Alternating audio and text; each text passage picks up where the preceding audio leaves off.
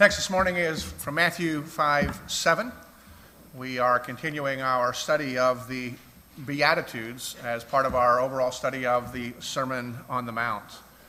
The Beatitudes are the expressions of the kingdom that Jesus expects will be manifest in the lives of all of those who are his followers. They are also the promises of God as the end result of those who have committed themselves to him in whom he has begun a work and promises to see it through to the end. As has been our pattern, our reading will begin in verse 1, and then after verse 2, we'll skip down to uh, verse 7. And this morning, we'll not only consider this particular passage, but a couple of other passages that are well known, uh, that are related, and help us to understand the fullness of what Jesus is speaking to us in these words. But now, let us come to the Word of God and hear His Word. Verse 1 Seeing the crowds, he went up on the mountain. And when he sat down, his disciples came to him. And he opened his mouth and he taught them, saying, and skipping down to verse 7 Blessed are the merciful, for they shall receive mercy. This is the word of the Lord for us. Let's go to our God in prayer. Our Father, as we come this morning, we pray that you would be at work within us, opening our minds and our hearts as well that what we hear from you and learn from you that would be also shaping within us and expressed outside through our behavior. May your word not come back empty, but be powerful for encouragement, for breaking and renewing, and for the establishing, making us more like Christ. This is our desire, and we come to you with this prayer on the foundation of your promise, the promise of your covenant knowing that your word never comes empty. To you, all praise, not only from our lips, but from lives that are lived out in obedience. We pray in the name of Christ. Amen. William Wallace is a name that's familiar to most of you. You recognize it from the movie Braveheart. William Wallace was a man who, if you follow the storyline, desired to live in peace. He moved back to his home village and even when some of the neighbors who were in revolt against the tyrannical English crown asked him to join in the fight, he said he wanted to live at peace as long as it was possible. And for him, it was possible until a bad law that had been enacted, a, hideous law, one that allowed the gentry to have access to the wives of the men who were under their authority.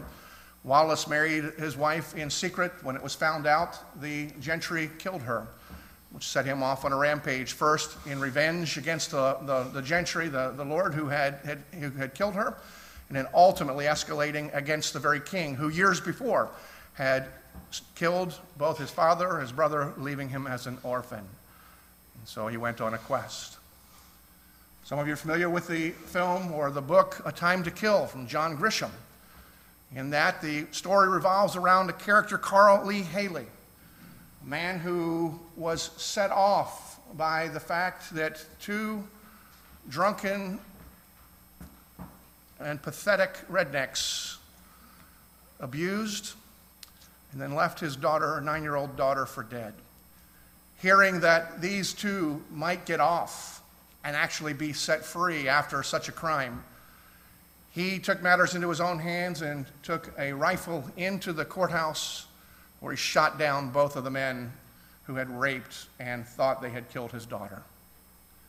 And of course, there's always everyone's favorite, Inigo Montoya from Princess Bride, who in his childhood had lost his father, which led him to a lifelong quest, and at the end of the movie, come to the culmination and said, Hello, my name is Inigo Montoya.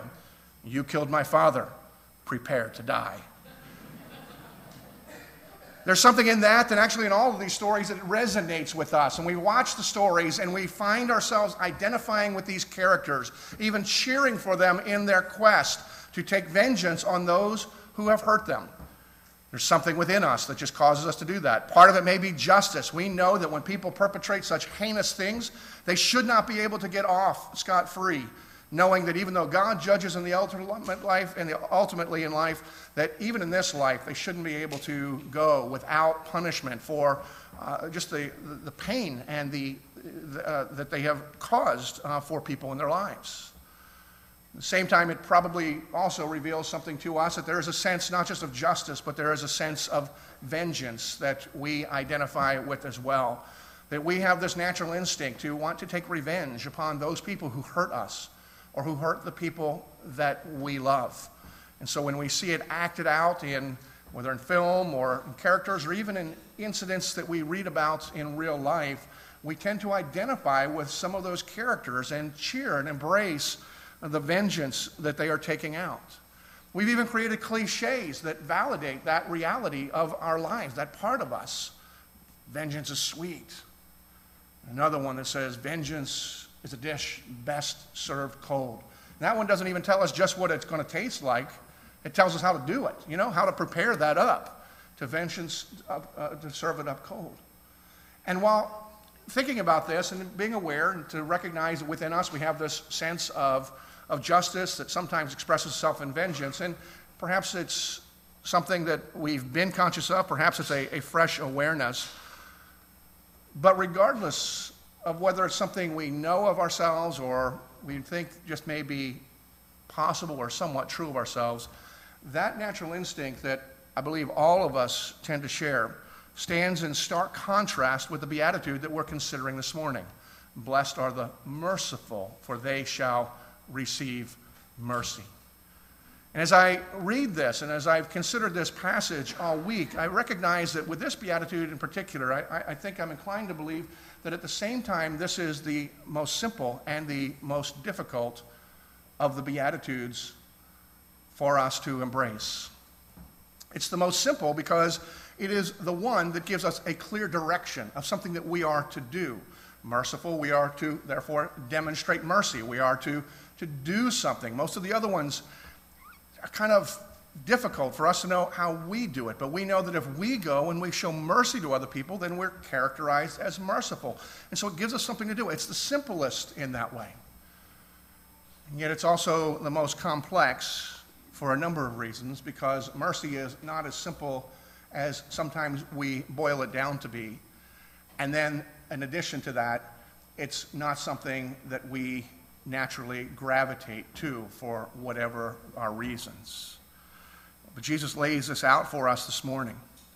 And he says, Blessed are the merciful. And we, we deal with that knowing that even if it's not our natural instinct, even if it's something that causes us uh, to feel a little bit uncomfortable, we know that what Jesus teaches us is the better way. But to understand what Jesus is saying, we want to break it down in, in a couple of ways.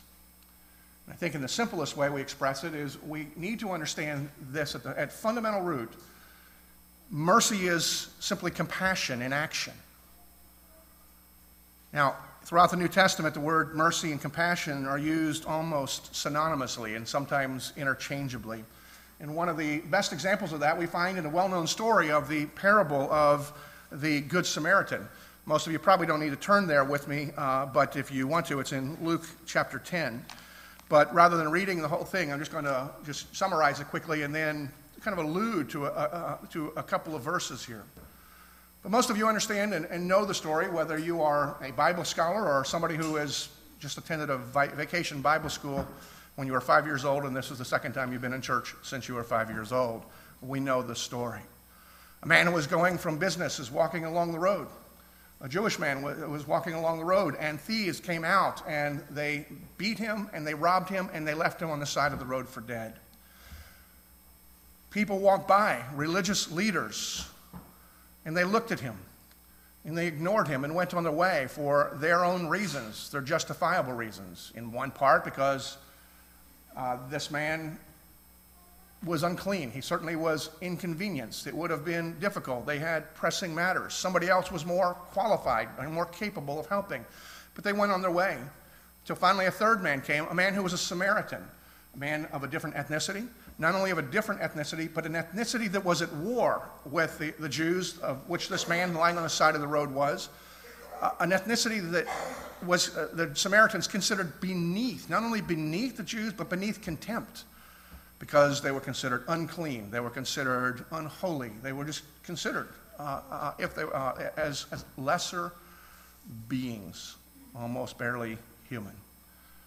And yet it was the Samaritan who stopped and who tended to the man and dressed his wounds, picked him up, carried him someplace, tended to him there, and then having to go on with his business, told the people where he had left him, continue to take care of him, and any cost that, that, in, that you incur in doing so, I will make sure that it is paid back to you. And so this man not only got his hands on, but also through the giving of his own resources, made sure that mercy was extended to this man. And as Jesus tells the story, one of the things that is important for us to, to recognize is this is as Jesus is, is telling, talking with the, the man who prompted the question, his description of the Samaritan, which we find in verse 33, says, But a Samaritan, as he journeyed, came to where he was, and when he saw him, he had compassion. And then, as he finishes the story, Jesus says, in a question, trying to drive his point home, we see in verse 36, Jesus asks this question Which of these three, the three men that passed by, do you think proved to be a neighbor to the man who fell among the robbers? The man that he was speaking with said, The one who showed him mercy. And Jesus said to him, You go and do likewise. And so if you see, the point is that what I'm saying is that we need to understand when Jesus said, Blessed are the merciful, to understand mercy, we need to understand that mercy is compassion in action and that compassion and mercy go together and are almost synonymous. And Jesus is demonstrating that through the words he's using here. Because he said of the characteristic of the Samaritan, he has compassion. That's what compelled him to stop and to tend. But when he asked the question to try to drive the point home, the man responding said, used the word, oh, the one who had mercy.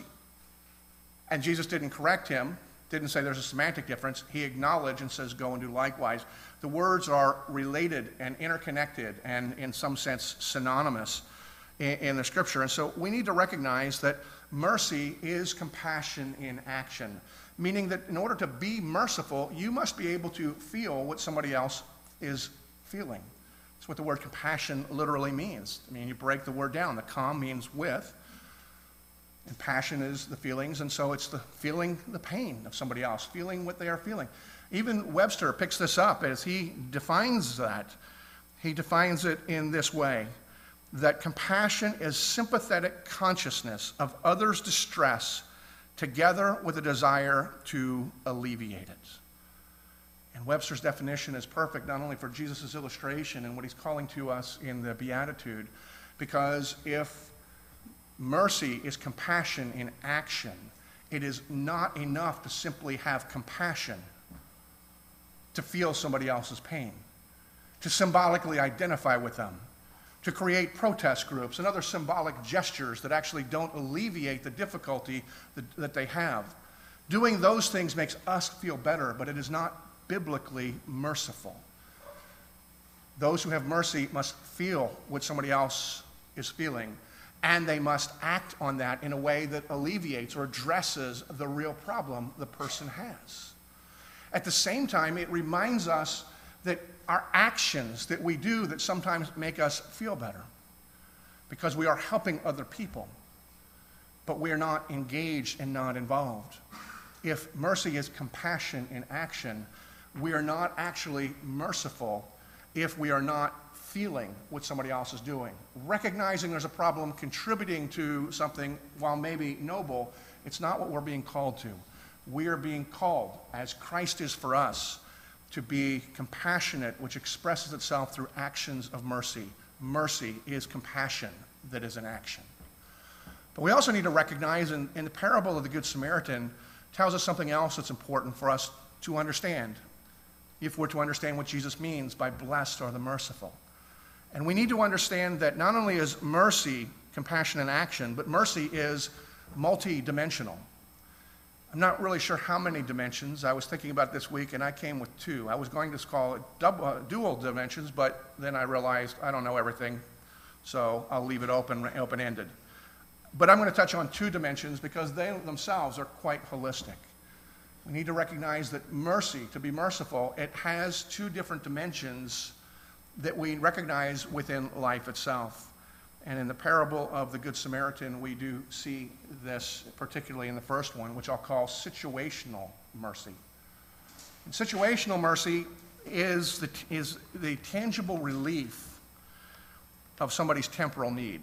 In other words, it's a tangible relief of whatever need somebody has at any given time. That's what the Good Samaritan was doing. Somebody had a need as he was lying on the side of the road.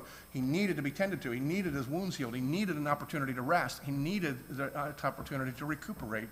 And that was the need that was addressed and accomplished. He was dealing with this man's circumstance. This is not the way that he lived, this is his circumstance at the time.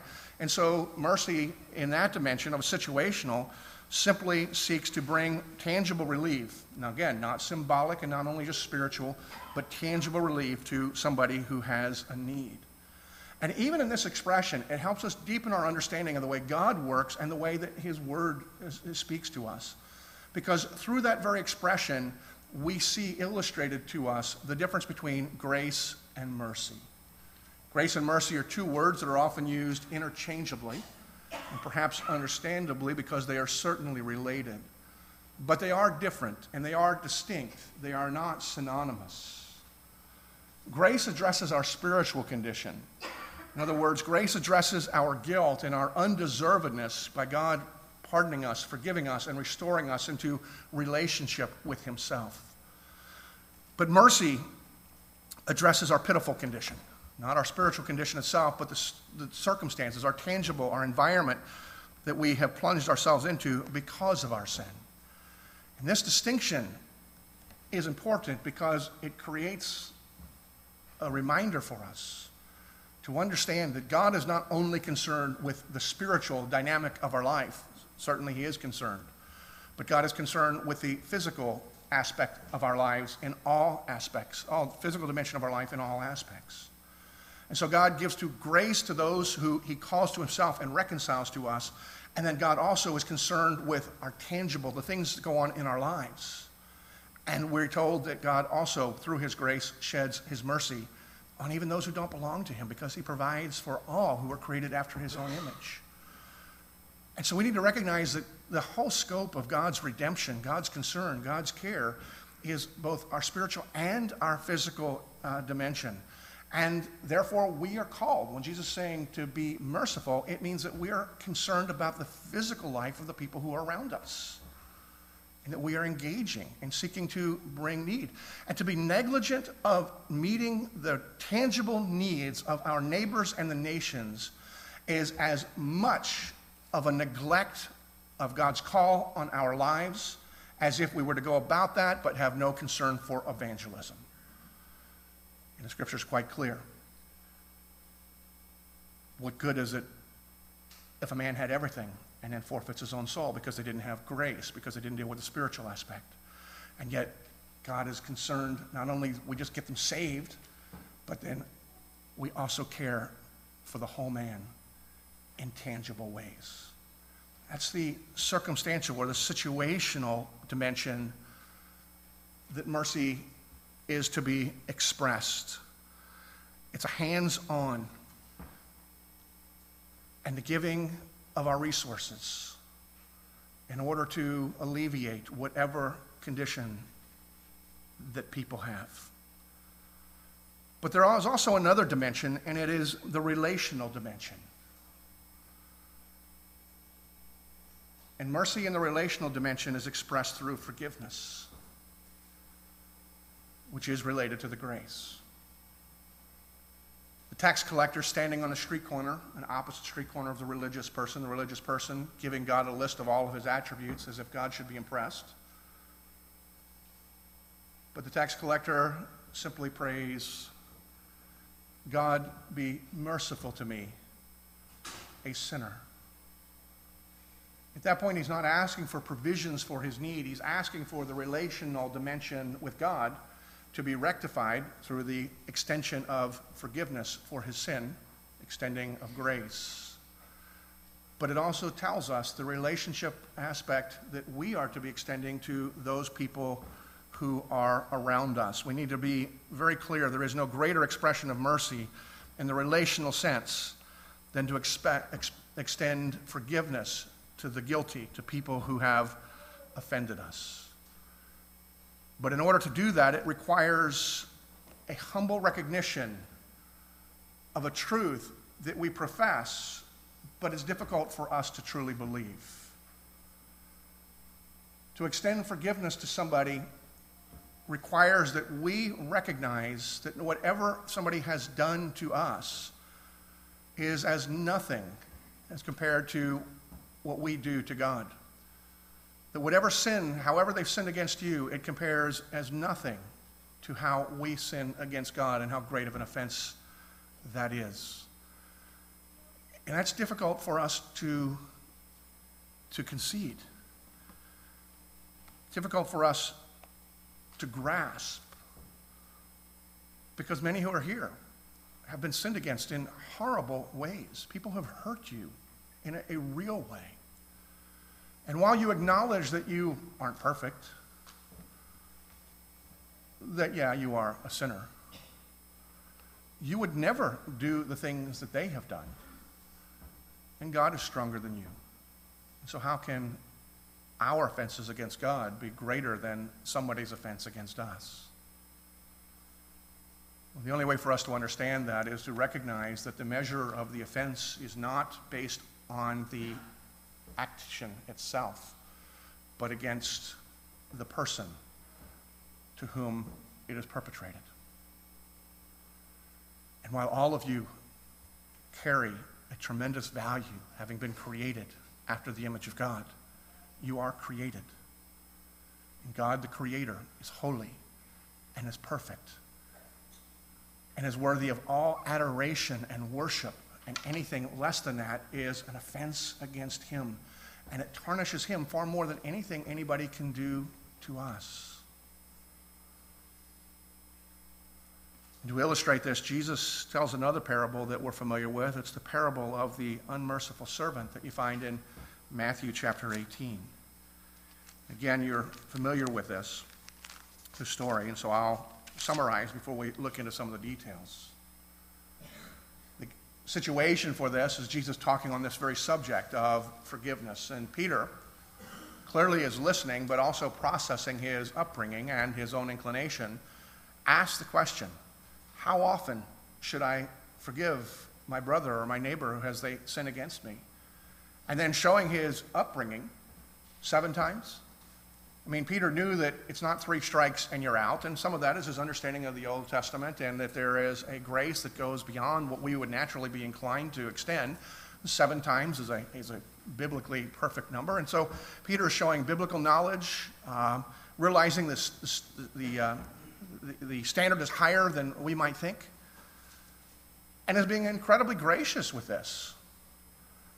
To which, as most of you know, Jesus responded, I tell you, not seven times, but 70 times seven, or 77 times. I always find it interesting that we get caught up in that disparity between 77 and 70 times 7. Now, I mean, there's a significant number 77 versus 490. I'm not a mathematician, but that sounds like a lot to me. But the irony of the whole thing is, is if we're not keeping record, then it really doesn't matter.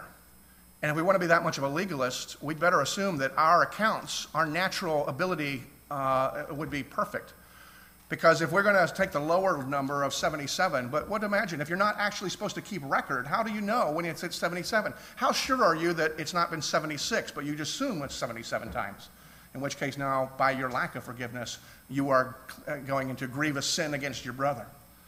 And so, frankly, it really doesn't matter whether it's 77 or 490, which is Jesus' point.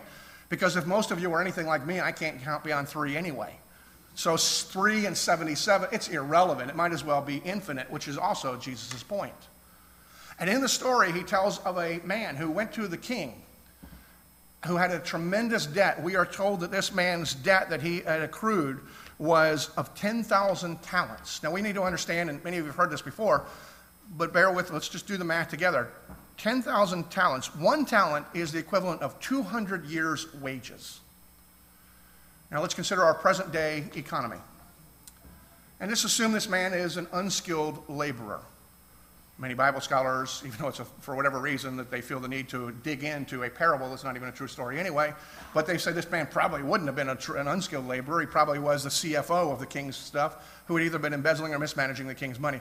But just for the sake of argument, we'll take the lower level. He's an unskilled laborer, and our present economy would make somewhere between thirty and forty thousand dollars a year.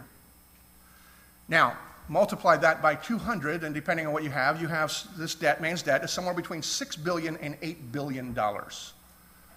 As incredible of an amount it is today, it was an impossible amount. Nobody, you couldn't get $8 billion in debt at this time. And his debt is six to eight billion dollars. Asking for mercy, we're told the king had pity. In other words, the king took into consideration his pitiful circumstances. He had mercy upon him. He forgave the debt. Before we move on, I do need to ask this question because it's very important that we feel this. For those of you who are economically minded, I had the benefit in the first service of Peter McHenry sitting right here in the front. Uh, so, but for those of you who are accountants or just good with math, the king swallowed, or the king said, I forgave this debt. What happened to that money? Did it just disappear as if it never existed? The answer is no. The king swallowed, he absorbed that. The effect of forgiving that debt was that now the king was worth either six or eight billion less than he was a day before. And the reason we need to understand this is because it's a reminder to us that forgiveness is costly. Whether it is us or whether it is somebody who seems to have all the resources in the world, or even if it is God, the forgiveness God gives to us is costly beyond our ability to understand and to imagine. Now, as you know, this man goes back out having been forgiven, the weight of $8 billion debt lifted off of his shoulders, and runs into a man who owes him, we are told, 100 denarii. And the 100 denarii would be equivalent to about 100 days' wages. So, in our present economy, let's just say $15,000. Hardly insignificant. If you want a loan for 15000 I don't have it. I mean, I would feel that if I was to give $15,000. Most of us would. It's not our coffee money. It's a significant amount. Unless you're comparing it to the 8 billion that you just got forgiven. And the point that Jesus is making is we who have been forgiven much should be now free to be able to forgive not just little, but comparatively little. It's still significant. But the reason this whole idea of forgiveness is difficult for us to comprehend is because most of us, I don't know if it's especially those of us who are in the church or not, but most of us don't consider ourselves to be $8 billion in moral debt to God. I mean, that's not the way we think of ourselves, other than when somebody's preaching and you know the story and you say, yes, that's, know, we, we acknowledge that. But if somebody was to just ask you, how much debt to God do you think you are? If your sin was calculated, how much do you owe God for your moral bankruptcy? I suspect most of us would put ourselves closer to that $15,000 category because we're pretty good people. Some of us who are more conscientious might even move into the hundreds of thousands of dollars of debt because we know we're not as good as we think we are. We know that we deserve judgment. There's a great scene in the end of another great revenge movie, and it's called Unforgiven, which itself tells you not it's a revenge movie. Well, one of the characters comes up to Will Munny, played by Clint Eastwood, and trying to think of all the deaths that had taken place uh, throughout the course of the movie, and said, "Well, I guess they had it coming." To which Clint Eastwood says, We all got it coming. See, that's a line of somebody who understands we are far worse than most of us tend to think.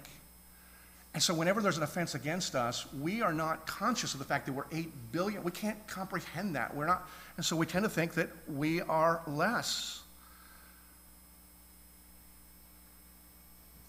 And therefore, it's difficult for us to forgive, but we need to recognize the forgiveness is not only the spiritual dimension, it is the relational dimension, and it's the expression of mercy to the person who has sinned against us, who has now incurred a debt from us.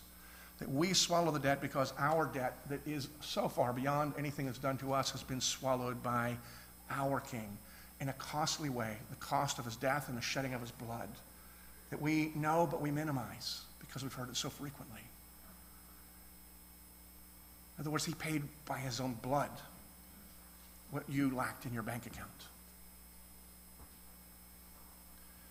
And Jesus is saying mercy needs to be expressed in both of these dimensions. The best example that I can think of of that comes from a story some of you are familiar with. Uh, it was made into a movie. It was also a book called End of the Spear. It's the further chapters of a story that many of you know about. Um, Jim Elliot was the most famous of the five young missionaries who had gone to Ecuador in order to reach the Waorani people, who were a isolated, violent uh, tribe in that area. They went, wanted to reach them with the gospel. And through several contacts they'd made, they now realized it was time they could land the plane and come in first contact. And the first time they were on the beach in contact with the people, later they learned that there was a rumor that had been spread, perpetrated by one of the other tribes, that the missionaries actually were come to do them in. When the men got out of the plane, got on the beach, tried to greet them, the tribals took out their spears and killed all five of them. It's a significant debt to the families that lived nearby. They had young kids. Steve Saint, who wrote the book End of the Spear and who becomes featured in that, was the son of another one of them, Nate Saint, whose wife was a, remarried and was a member of our home church in, in Knoxville. And so, how did the family respond? Three of the wives and Nate Saint's sister moved in next to the, people, to the tribe and shared their lives and the gospel.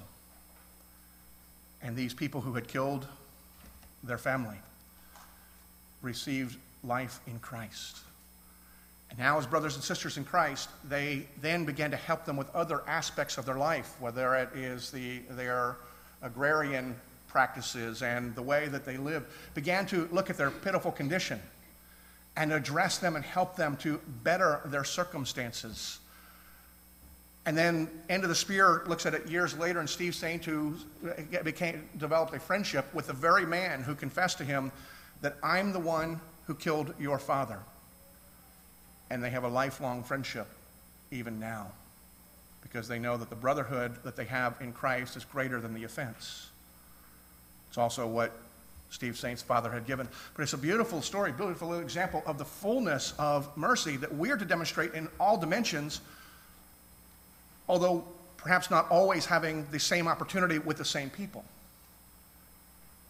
But it is a forgiveness of the relational dimension, relational mercy, and it is circumstantial, helping them to be better than what they are.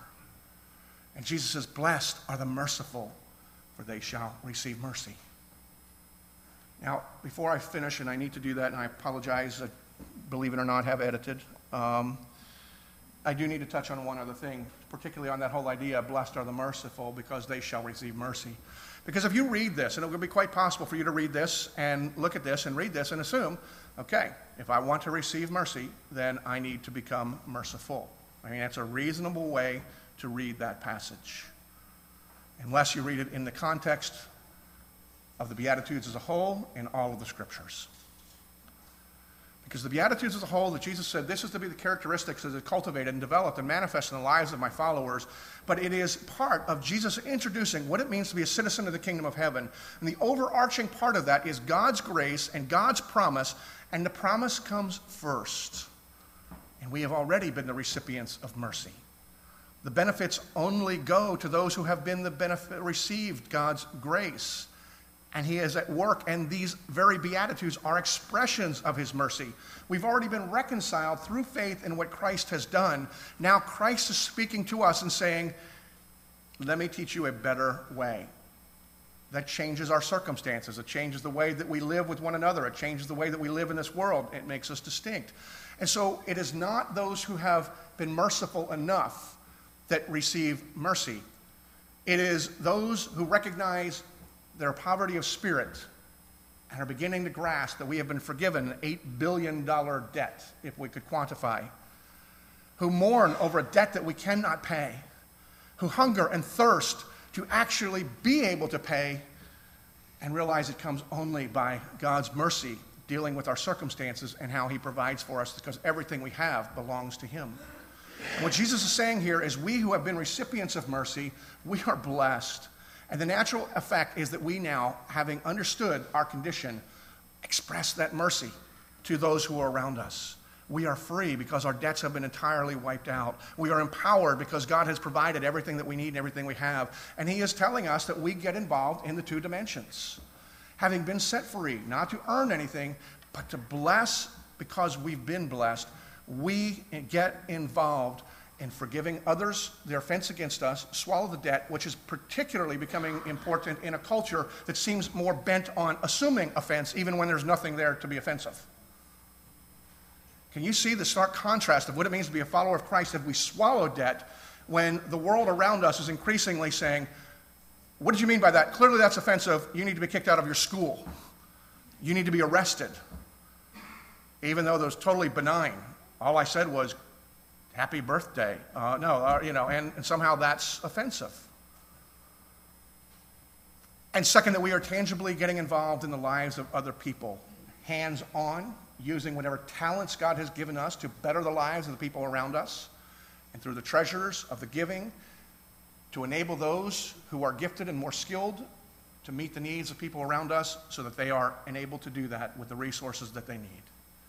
My prayer for us as a church is that we, who have several, a number of people who are wonderfully merciful in every aspect in our community, is that we will grow more of us to catch up with them, that Christ would be at work within us, and that together we would grow and be a church that is known as much for our mercy to our neighbors who are in need as we are for our faithfulness to the Scripture, which we continuously strive to maintain, and for the history of this church we have. Because the faithfulness to the Scripture drives us to be merciful people. And my hope and prayer is that we would see that grow. May God be at work within us to His glory, our joy and the benefit of anyone who encounters us. Let's pray. Father, we give thanks to you and pray for you to bless us, that we, as we understand mercy, would truly become merciful. To your glory, we pray in Christ. Amen.